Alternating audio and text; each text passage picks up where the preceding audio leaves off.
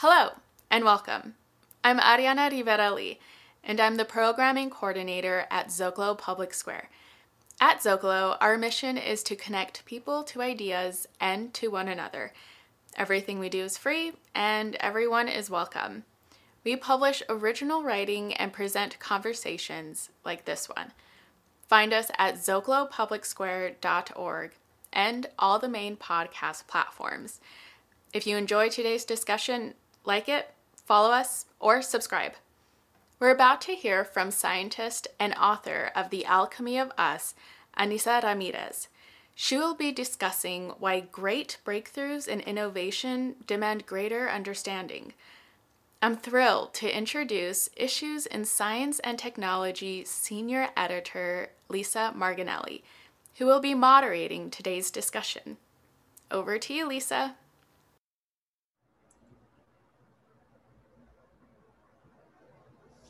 Hello. Welcome to Zocalo Public Square. My name is Lisa Margonelli. I'm the senior editor at Issues in Science and Technology magazine. And we're a quarterly journal that's published by the National Academies of Engineering, uh, the National Academies of Sciences, Engineering, and Medicine, and uh, Arizona State University. And we're very delighted that you're here today. Um, we're delighted to part- partner with Zocalo to present today's conversation, and the title of that is Do Inventors Bear Responsibility for the Effects of Their Inventions? Joining me is Dr. Ainissa Ramirez. Ainissa is a materials scientist who began her career at Bell Laboratories. Um, she worked as an associate professor of mechanical engineering at Yale and she's now a science communicator, writer, and author. She hosts a podcast called Science Underground, and her writing has been published in Forbes, Time, The Atlantic, Scientific American, American Scientists, and Science. Um, her work has been honored by the National Science Foundation, the Alfred P. Sloan Foundation, Massachusetts Institute of Technology, and the Institute, American Institute of Physics. Her most recent book is really uh, quite incredible. It's called The Alchemy of Us and it examines how eight notable inventions from clocks to uh, cables to film to uh, Morse code to the telegraph uh, have changed and shaped the human experience. And then in turn, we have created new technologies. And it's this sort of to read the book is to find yourself kind of embedded in this ribbon of inventions and history and social changes it's really excellent. Um, she tells stories of lesser known inventors, um, and you can find a link to the book below. I'm really excited to be speaking with you, uh, Ainissa, and thank you very much. Thank you so much. So nice to speak with you, Lisa. Yeah. So um, we're going to talk today. The, the, the big meta topic is you know what happens when inventions go wrong or how do how do inventions impact society? How do we think about that? Who's responsible? Are inventors responsible? Is somebody else responsible? Um, and uh, so we're going to talk about all that and unanticipated effects. But before we do that i really want to dive into kind of uh, invention and the whole the life of invention. So you started your career. So, first of all, you're a materials scientist. Materials scientists are like super inventors, right? What, what does a materials scientist do? A material scientist, well, you know, the great thing about science is that we always say what the what we do in our name. So we focus on materials stuff. And uh, so we're interested in how atoms bond, but then we're also interested in the resulting properties. So the reason why your cell phone is small, the reason why the the the the glass doesn't break very often. You know, those are someone has thought about that, and it's usually a material scientist. So we're really interested in designing the right material for different applications. Hmm. So do you think about? Do you lie awake at night and think about molecules? Yeah. Well, when people ask me on the you know in an elevator what I do, I say I'm an atom whisperer because what I'm trying to do is I'm trying to figure out how they operate how to get them to do new things. How can i coax them? If i you know if i heat them up or if i make them this way or if i add other things to them will they behave differently? So yeah we're we're in the business of uh, trying to coax atoms to do new things. Wow. So um, tell me so did you start off your life wanting to be an inventor? Well i was a kid that took stuff apart. So i don't know if i wanted to invent but i really wanted to know how the world worked And science, I always gravitated to science because I really wanted to know why things happen. Like, why did leaves change color? I really wanted to know the mechanisms behind the world. And uh, later on, I got the, the idea of becoming an engineer because being a scientist was cool because it was learning, but engineering, you applied some of those things that you learned. And that felt good to me because wanted, I wanted to be practical about some things. And then later on in my career, I started inventing things and, and it was fun. It was just, you know, you sit down, you have ideas, or sometimes even when you're not sitting down, you could be doing something else. You could be walking and an idea comes to you and you try and figure out how to make it happen in the laboratory. So, so that's kind of how I'm wired. I'm a real, I'm a problem solver. Interesting. All right. So you so you you got a job at Bell Labs. Like Bell Labs is so amazing. like we all live in the world that Bell Labs made. They pretty much. Radio, radio astronomy. Right. Uh, lasers. Right. Photovoltaic cells, Unix, transistors. Right. Did I mention lasers? Yeah, you mentioned, I mean, and also what's making this conversation possible is the microphone, which was created by Jim West. He's an African American inventor. That all happened at Bell Laboratories. So a lot of the things that we take for granted were made at Bell Laboratories. Um, so what's it like the first day you show up at the um, at Bell Labs? What happens? Well, you have knots in your stomach. You're pretty nervous uh, because if you're a junior scientist, you're not going to know any more than anybody else. In fact, my laboratory was across the hallway from a Nobel laureate's laboratory. So you're like, okay, you, you better be on your A game. But when you realize that people really don't look at other people that way, they really look at the quality of your ideas, you just realize that you just have to work really hard and make sure that you have very, very strong ideas and you can back them up. And I've had a chance to work on all kinds of different projects just because I had an idea and I could kind of support the idea and talk to different groups. So so at first, you're very nervous because you don't know the lay of the land. But when you realize it's just, uh, they call it the idea factory. Once you just realize it's the currency's ideas and your job is to make them happen, then you, you, it's really a beautiful place to be. So how, how what kind of ideas? I mean, I can come up with some ideas. So do you go in there and they're like, okay, you've got three molecules. You take them off into the corner and do something with them, or are you working towards a particular purpose, or are you just what? What's the a goal? The answer is yes. Get organized. the answer is yes. There's people are doing different things. Some people are doing things that are specific to an application. Like we need to make this better. Please work on that. Um, other people are just having pie in the sky kinds of ideas. I wonder if this is possible. Um, so, so that happens a lot. And how it's broken down is that material science has some disciplines. So there's people who work on metals, there's people who work on ceramics, there's people who work on glass. And so materials, and so Bell Labs is kind of broken up that way too. That's in the materials group. And then you have the physicists, and they're kind of working on all kinds of different things, applying, you know, looking at uh, how small can you make a transistor? Like, what's the smallest size? Because then that will tell us how uh, how complex will computers be. So they're just trying to figure out how much space do you need for information to get across. So those are interesting problems, but they also have an application. So it requires a lot of theory before it gets to the practical side. Uh-huh. And so when you went in, what were what were you assigned to? Oh man, what was I assigned to? Uh, well, I chose a group that was really the my my boss was really prolific. He wrote a lot of papers, had a lot of patents, and I said, well, I want to be in that group because I'm going to learn learn a lot. And uh, we were making a we were making a range of different materials. Uh, we wanted to figure out. See, when you make materials really really small, the physics is completely different so we kind of wanted to map out how they behave at the small scale because why we were interested in the very small scale is that we wanted to make very small switches because that's how you can route a, del- a telephone call. Mm-hmm. so you know you can do it in a big scale like it's the size of a shoebox but if you want to make it the size of my thumbnail you have to make everything you have to miniaturize things. And when you do everything you thought that worked one way doesn't work anymore. So you kind of have to map out how different things behave. So that took a lot of work to figure that out. Interesting so, and then how did you, so, but how did, how does the process of invention happen? Well, it's a lot of trial and error, which is, you know, fail a lot. So let's say, I'll give you an example. When I was at Bell Laboratories, they were trying to figure out how to make these very, very small mirrors. Now, this may not seem like much. The mirror was as big as, you know, the, the head of this pen. That's how big the mirror was. All right, so mirror on our scale, no problem. You can make it very easily. But when you make a mirror that scale, this is what happens it curls uh-huh. and that's because there's a lot of stress on this side of the on this side of the mirror. So you have to figure out how to coax those atoms not to be so stressed out. We want you to be like this and you're like this. So for me, I said, well, maybe if I coat the mirror on this side and on this side, it will it will flatten out. Well, what uh-huh. happened is it curled that way. Right. So that didn't work. So what I did is I said, well, what if I keep coating each side alternately, alternatively to see what happens? And that's what got it to be flat. So it's a lot of trial and error. And, and that's just figuring out how to stop making the mirror from f- being flat. Then I have other problems I have to solve. Can I ask you what you use a tiny, tiny mirror like that for? Well, great question.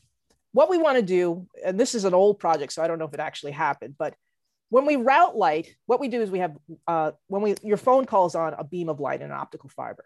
That goes into some box. The light is converted into electricity, and the electricity is pushed in the direction in the direction that you want it to go and then it has to be converted back into light so it can go out another optical fiber. The idea is keep it all as light.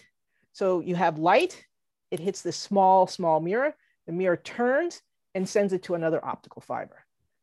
So it's super, super fast. And that was that was what the physicists came up with. And then the material scientists had to kind of make sure that that actually could work. Uh-huh. All right. So, but we have this idea that's really interesting. So we have this idea about science that I mean, it's even a joke. Like, step back, I'm a scientist. The idea is that the scientist, and and notice that I just put on my guy voice. Um, but the but it, the idea is like science is you know cool, cool, rational, doesn't get excited. Is there drama in there? Oh man, there's a ton of drama. Ton. Uh, people are cutthroat. People. How does this present itself? So if you're working on something and you're a scientist, what you want is you want your name on the paper or you want your name on the patent. Well, people would be inadvertently left off a paper. That is that is going to give rise to a lot of tension. So there's a lot of drama like that. Also, you can have within one organization people competing on the same topic. Mm-hmm. That's going to give rise to a lot of tension. And so there's a lot of drama, a lot of drama. It's not for, and then, you know, scientists are humans and you know you can have a really bad boss. I've had some experience with really bad bosses and you know so so there's a ton of drama. Even though scientists are come off they come off as one dimensional uh, no they have all the failings of a human and sometimes they're enhanced because they really haven't had a chance to um, polish those skills. Let's talk a little bit about the myth of the scientist. Like what it, what are the uh, not the myth of the scientist but the myth uh, the myth of the inventor you know, mm. they work alone. Yeah. Nope. Tell me what else. What what other that's, That's not the true. Uh, yeah, they they work alone. Uh, they have a spark of inspiration, that, you know, that just you know strikes them like lightning. Um, let's see. There's those are and they're men. That's the other mm-hmm. one. And uh, you know, that's not how I operate, and I'm none of none of those things. I, you know, at, at, Bell Laboratories, you have a scientist. He he or she would have a bunch of people in their group that they work together. There's also technicians. People don't write about uh, technicians, but technicians are amazing. Um, I had a fantastic gentleman that I worked with. His name was Robbie Felder. He was an older gentleman, African American, and we really resonated with each other. He was sort of like uh, like a distant uncle in a lot of ways. He was so smart with stuff, and he had this pile of junk in the back hallway that no one was allowed to throw out because he would make stuff with that. And so I would be talking out loud, you know, it'd really be nice to be able to coat these mirrors on both sides. When I come back from lunch, I ought to figure out how to do that. So I go to lunch, come back, he's already built it. Okay. So hmm. that's that's an amazing technician. So so nobody's working by themselves. Even Edison has the myth that he's the lone genius. He had dozens and dozens of people he called the muckers, people who actually did the hard work that gave rise to his thousands of patents. So that is definitely a myth. And, and uh, yeah, at Bell Laboratories, we kind of know that that's not the way science operates. But outside of that building, people believe that to be true. Mm-hmm. I guess we'll get later to, you know, I wonder why we have that, why we have these myths. But let's go, let's get on to the inventions and having unintended effects because that's what we're here to to talk about is is you know are the inventors responsible? Um, and i think uh, you know we oftentimes even here we talk about this in a mythical way. We talk about inventors you know when an when an invention has an unpredictable effect um, or bad effect that's like the stuff that's that's what our horror films are about. That's what a lot Right. of science fiction is about.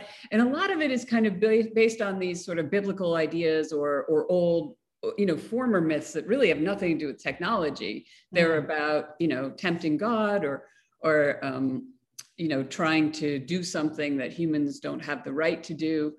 Um, but there is this much larger issue in the real concrete sense that we're all living with of what happens when things that we invent and innovate you know kind of go wrong.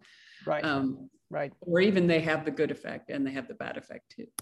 Right. um, so you wrote a piece for us at issues that will come out in the next couple of weeks uh, this wonderful piece about blue led light. So why don't you tell us let- let's just sort of dive into blue led and talk about how it got invented what it was how Right, we're right. with it i mean it's How why we're- we're talking right That's right. I mean, yeah, blue LEDs. I mean, it's amazing. It got the Nobel Prize in 2014, and rightly so, because it's definitely green technology. Uh, if you look at old incandescent bulbs, uh, they generate a lot of heat. In fact, one of the problems that they had when LEDs were first installed is they put them in traffic lights. And uh, where I live in New Haven, uh, there's a lot of snow. And when they had incandescent bulbs, they didn't have to worry about clearing the snow off the traffic lights. But now we have to because the LEDs are just so cool. So Right. so that's you know so so they're a fantastic technology um, but what i learned while writing the alchemy of us is that it ends up that we as humans have a response to light which edison did not know and probably the scientists that were working on the blue led did not know um, but you know we should have bluer light in the day and redder light at night because we have a growth mode and we have a daytime mode and uh, if we're in growth mode where we have a higher metabolism temperature and amount of, and the amount of growth hormone in our bodies our cells are going to respond to that. So there's a whole range of health ailments that have been linked to having the wrong kind of light. So what I discussed in issues is that uh, the blue LED is this wonderful invention, but it also highlights a deficiency in science itself, which is that we don't look at the broader issues of our invention. Um, the- let me back up just Sure. a little bit yeah, so we now live surrounded by blue leds sure, But that only happens, that's only happened within the last 20 years or so. that's right. So That's right. the people who got the Nobel, they were like working away. There were red LEDs and there was another Yeah. one. Yeah. The, well, uh, Back up, tell us a little bit more. Oh, of in terms, in terms of the history of light, well, there was there was the incandescent bulb, and then we had those uh, fluorescent bulbs, and which are which also generate a lot of blue light, and then we had com- compact fluorescent bulbs, which kind of look like little light bulbs, but they're kind of Yeah. like this squiggly thing. Yeah. And then now we have the LED, uh, the blue and the L- and the LED light, and that got the Nobel Prize in 2014. And so what I was just saying is that uh, there has been this correlation between our health and the lights.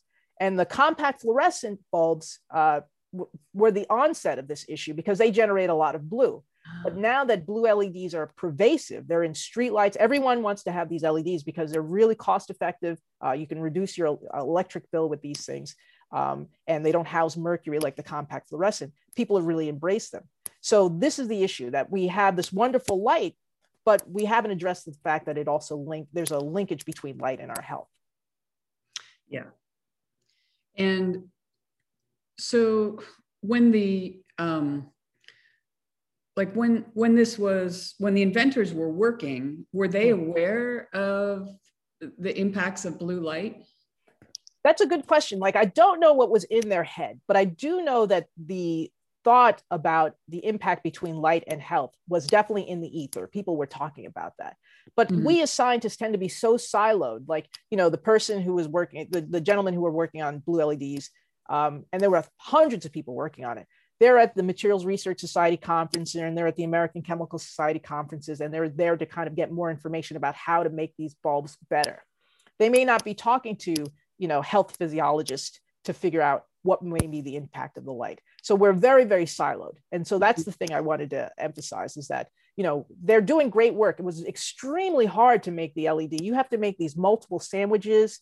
Uh, you have to kind of coax atoms. We talked about being an atom whisperer. You have to coax the atoms to land a certain way by changing the gas chemistry. So it was not for the faint of heart to create these blue LEDs. And so it's definitely worth uh, getting an award.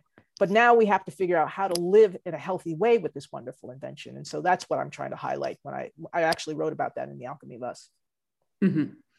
and and it's really interesting because then as they rolled out into the world so so more and more people complain about having sleep disturbance because right. we're you know staring at our phones and our computers late at right. night right. and we're surrounded by blue led light and um, and we're all having trouble sleeping um, but then it kind of goes one step further which is that we install them on all the street corners right because they make great street lights except for right. one thing. So tell us a little bit more about that. Sure. So so our so our cell phones generate a lot of blue light, um, and I have to say that the blue LED is often in com- combination with red and green in order to make white light. So it's just not it's not by itself.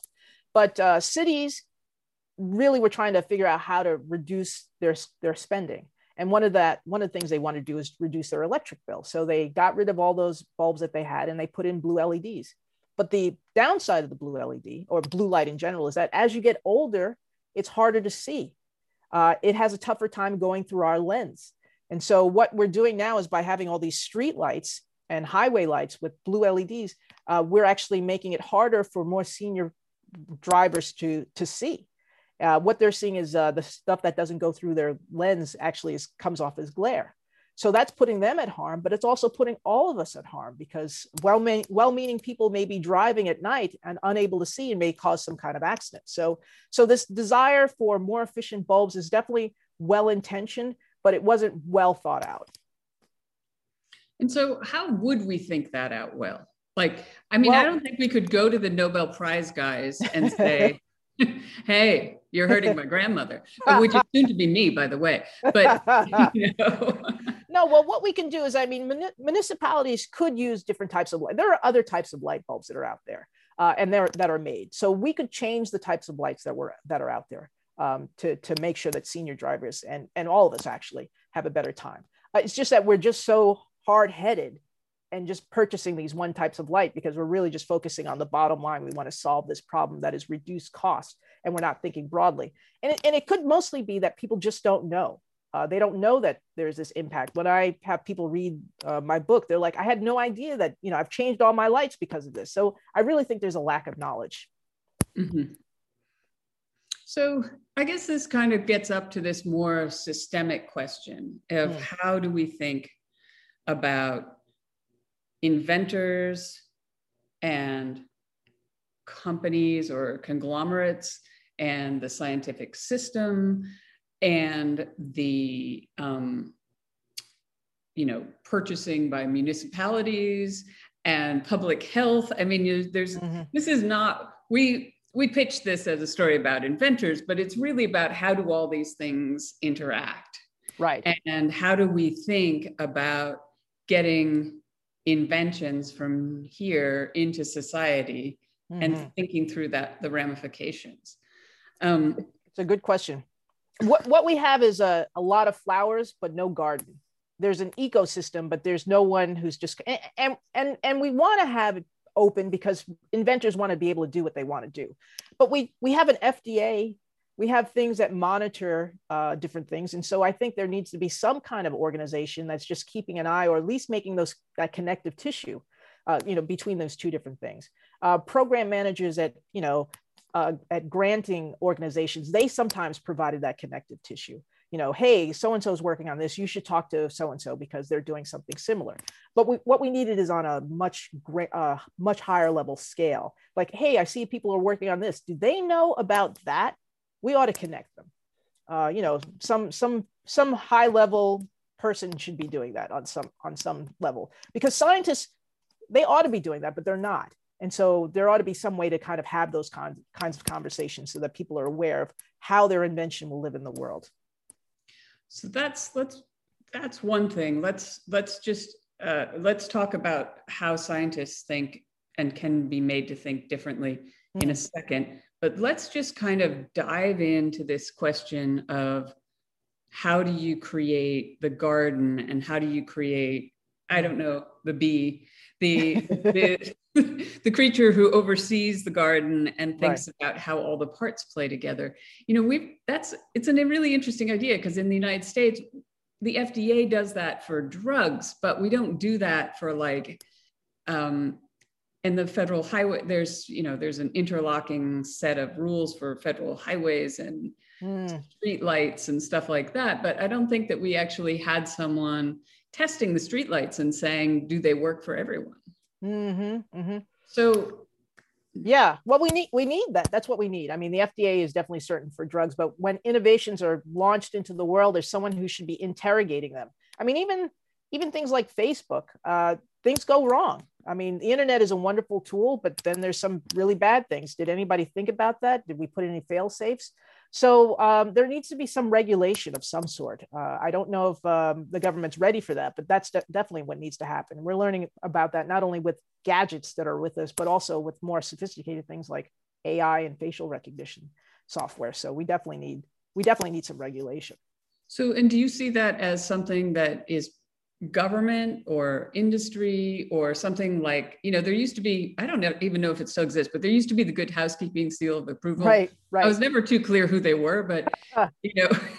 They're real people. I mean they would have their own test ki- that's what we, we need an independent test kitchens. I've always said that you know we need to you know bolster consumer reports and just say look test all these things uh, rate them for different aspects not just also for cost and efficiency and how much but you know will is there bias? Does this have any health effects? And you know do it someone needs to do a deeper dive maybe some investigative journalism to kind of really figure out these things. Uh, but we need to support those organizations you know uh, good housekeeping um, came from subscriptions. Um, consumer report is probably supported by subscriptions too. We need mm-hmm. something that's and, and they didn't take advertisements because they really wanted to be independent. So we need some kind of organization. So for all the philanthropists who are trying to figure out what to do with all that money here's what you can do here's what here's your idea. I think that's a really interesting idea. And i think the other thing too is that you know just from a policy side mm. um, when a federal whenever a federal contract buys something it has to meet a bunch of standards.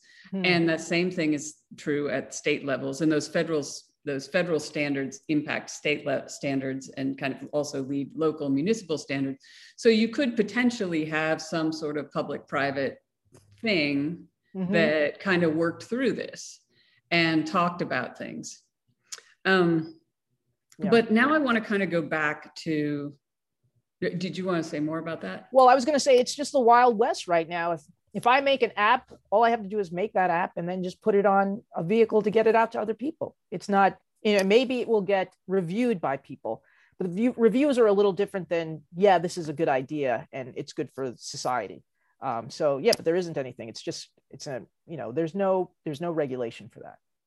It's really interesting, you know. Before the good, house, we we think of like as though the good housekeeping seal of approval has always been around, but um, I was reading recently about the history of the clothing, the clothes iron, and you know, in the beginning they hmm. were mm. heated up on the stove. They were actual mm-hmm. irons heated up on a stove, and then there were there was electric. There were some right. that were kerosene. I think there was a natural gas one, and I think I think wow. I read that for 40 years, people considered the electric ones to be too dangerous, which is wild because people are, you know, ironing with a flaming gasoline.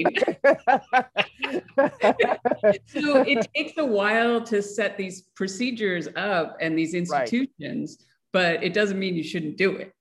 Right. Um, I think another question is kind of how do how do we teach young inventors and engineers to think about this. And tell me how you were taught and, and what you're thinking about now. Well i had to relearn how to do science because you know i i learned the concepts. I learned maybe about the inventors and they were like okay go at it. Don't think about where that material comes from. If it might be setting up a geopolitical storm or if it might be toxic. It was more about is this going to give me the best property for this invention? And it's only after you know you know ha- having to be re-educated where i'm learning okay well let's choose materials that are earth abundant and doesn't require clearing out a mountain or doesn't you know or i think about its longer term life is it easier to recycle? But that was later in my life where i figured that out. So scientists aren't really trained to think that way. Uh, maybe they'll have a you know a unique situation where they think about those things but oftentimes the, the courses don't don't propose it that way. So what caused you to rethink everything well, I just, I mean, I've always kind of had that leaning. I just felt like it, was absent. So it was absent in my education, uh, but it was also after like interacting with other people who are working in sustainability that I was like, wait a minute, you know, I should be thinking about that. What am I doing? You know, so it was only after you know meeting people and being exposed to other people that uh, that it became part of my own um, learning. But if I never met those folks, it it probably I probably would have continued to do things the way I wanted to do. Because look, if you want to be on the cover of Science or Nature, it's got to be the thing that's the best or the most unique and those may require very esoteric materials to make that happen or may require processes that no one else can really do and and uh, as a result what you're doing may be you know you may be uh, it may be very uh, resource heavy to make that one thing and uh, and that's fine for the cover of science but if you want to manufacture this you can't do it that way so it, it really requires thinking a little differently so how would you institutionalize that well you know what we need to do is we actually need to talk a little bit about where things come from and where things live after we're done. So when I study material science, let's say we're talking about the transistor. Oh, there's a fantastic story about the transistor and how it was made at, at Bell Laboratories and all the things that happened to make that happen. Well, what we should also be teaching students is like, all right, tell that great story, but also tell them where the material came from, what are the processes to make that material, and then where does this thing live after we're done with that computer? That will give them a fuller picture, you know, you know, cradle to grave. Um, I think that would help give them some sense of, of how they should choose things and, and what they should consider. Okay, well, this material is hard to recycle, so maybe I won't choose that material. It's not as efficient as this other one, but I know that it will, it's better for the planet. So we need to have that kind of thinking in there. And I think if we learn more about where things come from and where they go, that will kind of encourage that thinking. So does Science Magazine need to rethink its what it's going to publish? Well, it's I mean, it's supposed to show us the latest and greatest. It's a north star which tells people this is the direction you should go, and then we should tweak um, how to do that. I don't think scientists do that, but uh, this is what you should be shooting for. And I would say, okay, can we find the way to do that that's sustainable? That might be the next the next layer. So no, their their mission is to show the latest and greatest and to inspire and to show what people are doing so that it can give us a new set of tools to figure out or explore or look at problems in a new way. So that's their job. But, uh, but scientists don't know that there's another way. You know, it's interesting. It's, all, it's also really hard to imagine what's going to happen to your, to your invention. And, and it can blindside people. When I was in college, I, I, took a class. It wasn't rocks for jocks exactly, but it was sort of like biology for I don't know non-human I, non-living forms. I don't know, um, maybe biology for rocks. Anyway, the guy who taught it was this amazing botanist named Arthur Galston. And Arthur. Galston had set off in the 40s to feed the world. He was hmm. experimenting with plant hormones and he was getting them to grow tons of foliage. And then he discovered that they would grow tons of foliage and then all the foliage would fall off. Mm. And so he had inadvertently invented, uh, you know, a, a, very powerful herbicide, and it later became Agent Orange. Wow. And therefore, he subjected himself to teaching, you know, biology for the rocks because mm. uh, he felt very, very. Um, mm-hmm. He clearly had been very heavily impacted by this. This was a guy who wanted to feed the world, and his mm-hmm. invention had completely left his hands. Mm-hmm. And, mm-hmm. um, you know, it seems like we put a lot of pressure on the inventor in part because we don't have any other backstops. You know, we, we associate inventors so much with the thing through that myth mm-hmm. that we don't have these other sorts of institutions.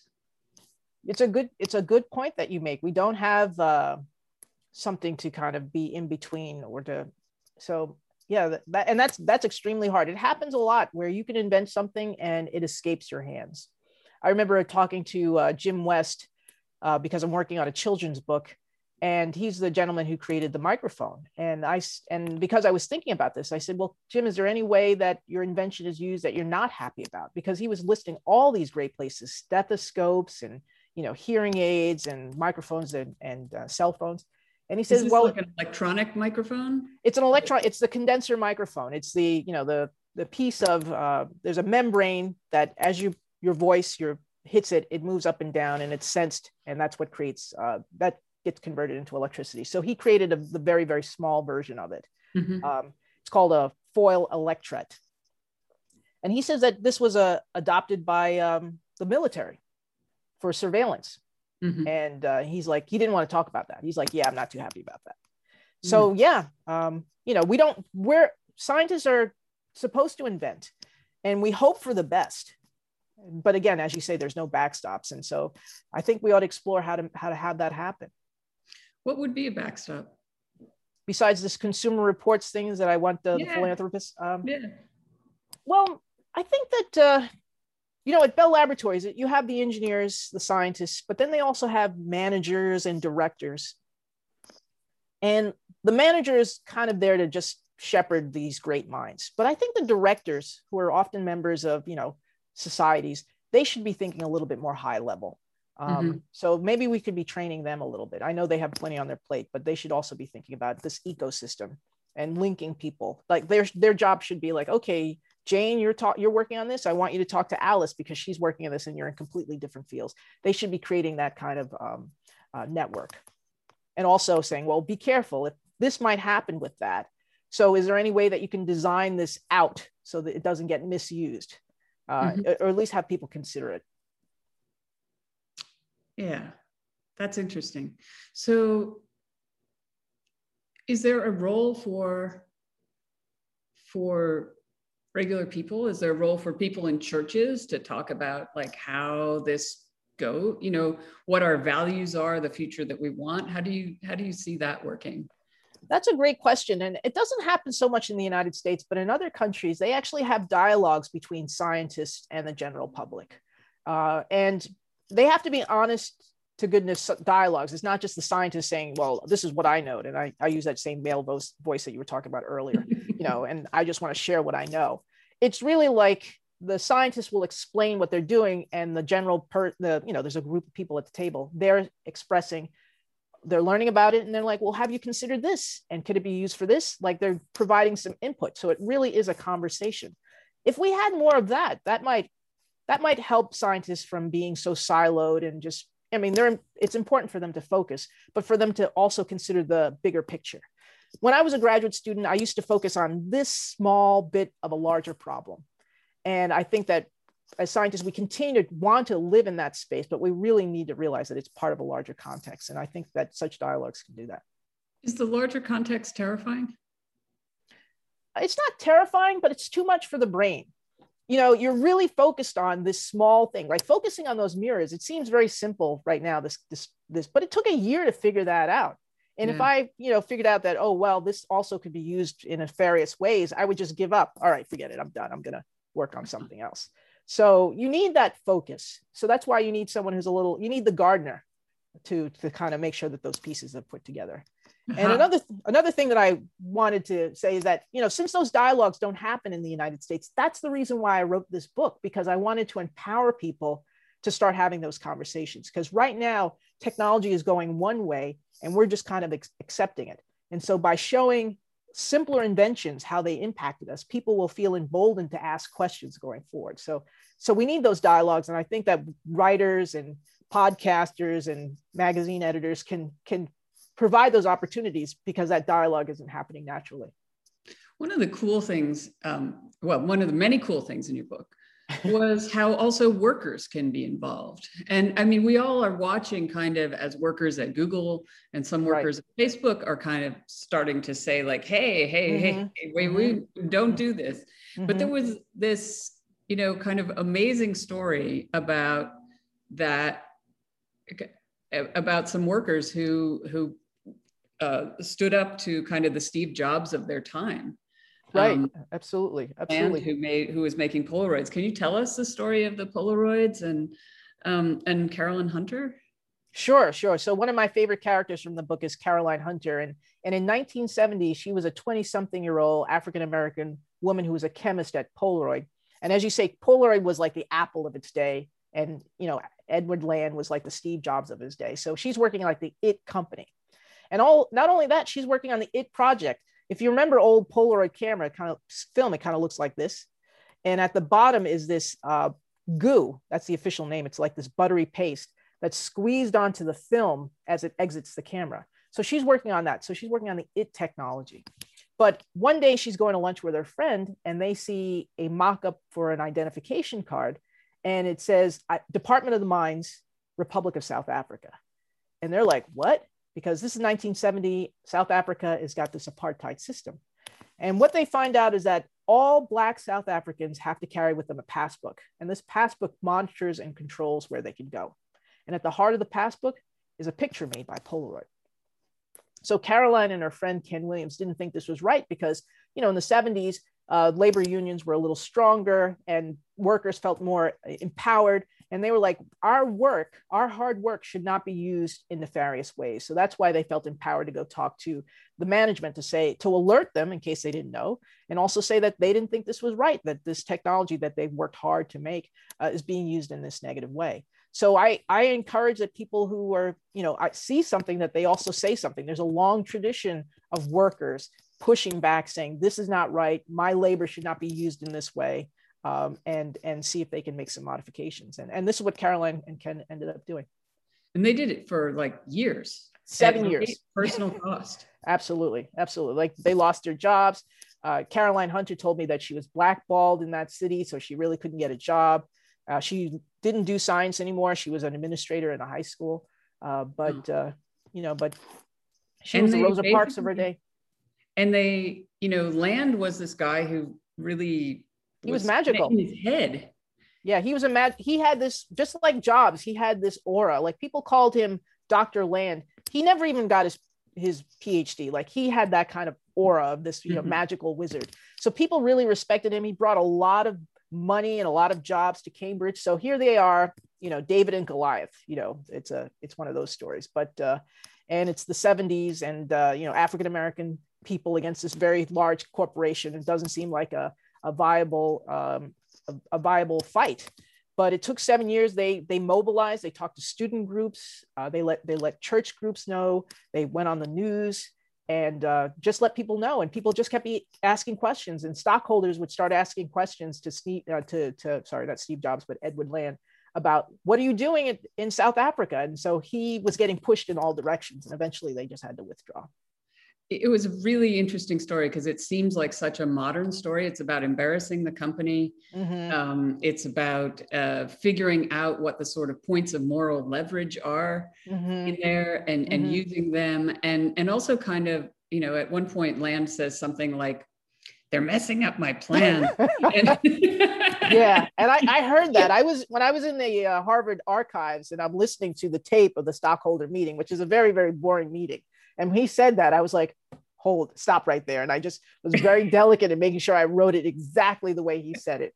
So um, yeah, he was he was a scientist that wanted to just create. He, it's the opposite of what we're talking about right now. He's like, mm-hmm. leave me alone. I don't want to talk about office politics or racial politics or national politics. I just want to create great technologies. I don't want to hear this other stuff. You're you're harshing my mellow, you know and uh, and they were like, no, you can't because you're oppressing 15 million Black South Africans. So you have to get out of the laboratory and make a decision. Yeah, it's such an interesting story and and inspiring too because it really suggests that if people set their minds to it, they can really mm-hmm. move huge things. Absolutely. But, and and it's um, and I think it, this is we're about to wrap up here. But what I wanted to ask you about was like, let's just kind of go back to that myth of mm. who the inventor is and the inventor as this sort of exalted being. I mean, Land just stepped into that. Like he he I mean he was a he was a dropout and he let people call him doctor. Right. And he uh, didn't he have like Edison's lab or something? He had like a oh Alexander Graham Bell's um, Alexander Graham yeah, Bell's lab. Yeah. Mm-hmm. he had like taken on this whole this... mantle of the genius inventor. Mm-hmm. Um, and how does that how does that separate science from democracy? Well, if we have groups that are powerful in a certain part of society, well, then we have a problem, just like we talk about oligarchs. The same thing with science. And uh, we don't need that. We need to have people, to be democratic, we need to have these conversations going back and forth. We need to have some oversight. Uh, so, and we need to maybe perhaps vote on should you be working on that you know? Okay that's great but do we really need that? Because there's some people over here are kind of hungry. Why don't we put that money over here? So, um, so there's a lot, lot of things missing in science, and it's been kind of set aside because it's science and that's really smart people and we can't figure out what they're doing. So and they're doing important stuff because they always they're they're sending us to space. But there needs to be a part where where people are part of that conversation and, and that's the reason why i'm i'm in the business that i'm in. Thank you. This has been just such a great conversation i mean it's totally sobering and both scientists and the public i think have a lot of work to do to sort of get our act together. There's a lot of new uh, technology coming into the sort of human space in a way that there hasn't been. We have we face a lot of challenges, including the, this pandemic that's like mm-hmm. Right outside this screen that we're talking on, right. and um, and and there's you know lethal autonomous weapons, and there's CRISPR, and there's uh, synthetic biology, all of these amazing things. Um, Ainissa, it's been wonderful talking with you. Thank you so much. Uh, Thank you. The book is Alchemy of Us. It's also over her shoulder. Um, and uh, I want I want to thank you for this conversation. And to everyone watching, thank you for joining us. Please visit Zocalo's website at zocalopublicsquare.org and to read a summary of this talk um, and other essays and articles and for other conversations like this one. And you can also come to issues.org uh, and you will be able to read uh, Ainissa's article fairly soon, like in the next two weeks or so. Um, and, uh, and you can take part in other conversations and uh, other discussions of what is the proper role of science and technology in society and how can we as little humans uh, and, and citizens um, work to implement the kind of future that we'd like to have. So thank you again and have a wonderful evening. Thank you.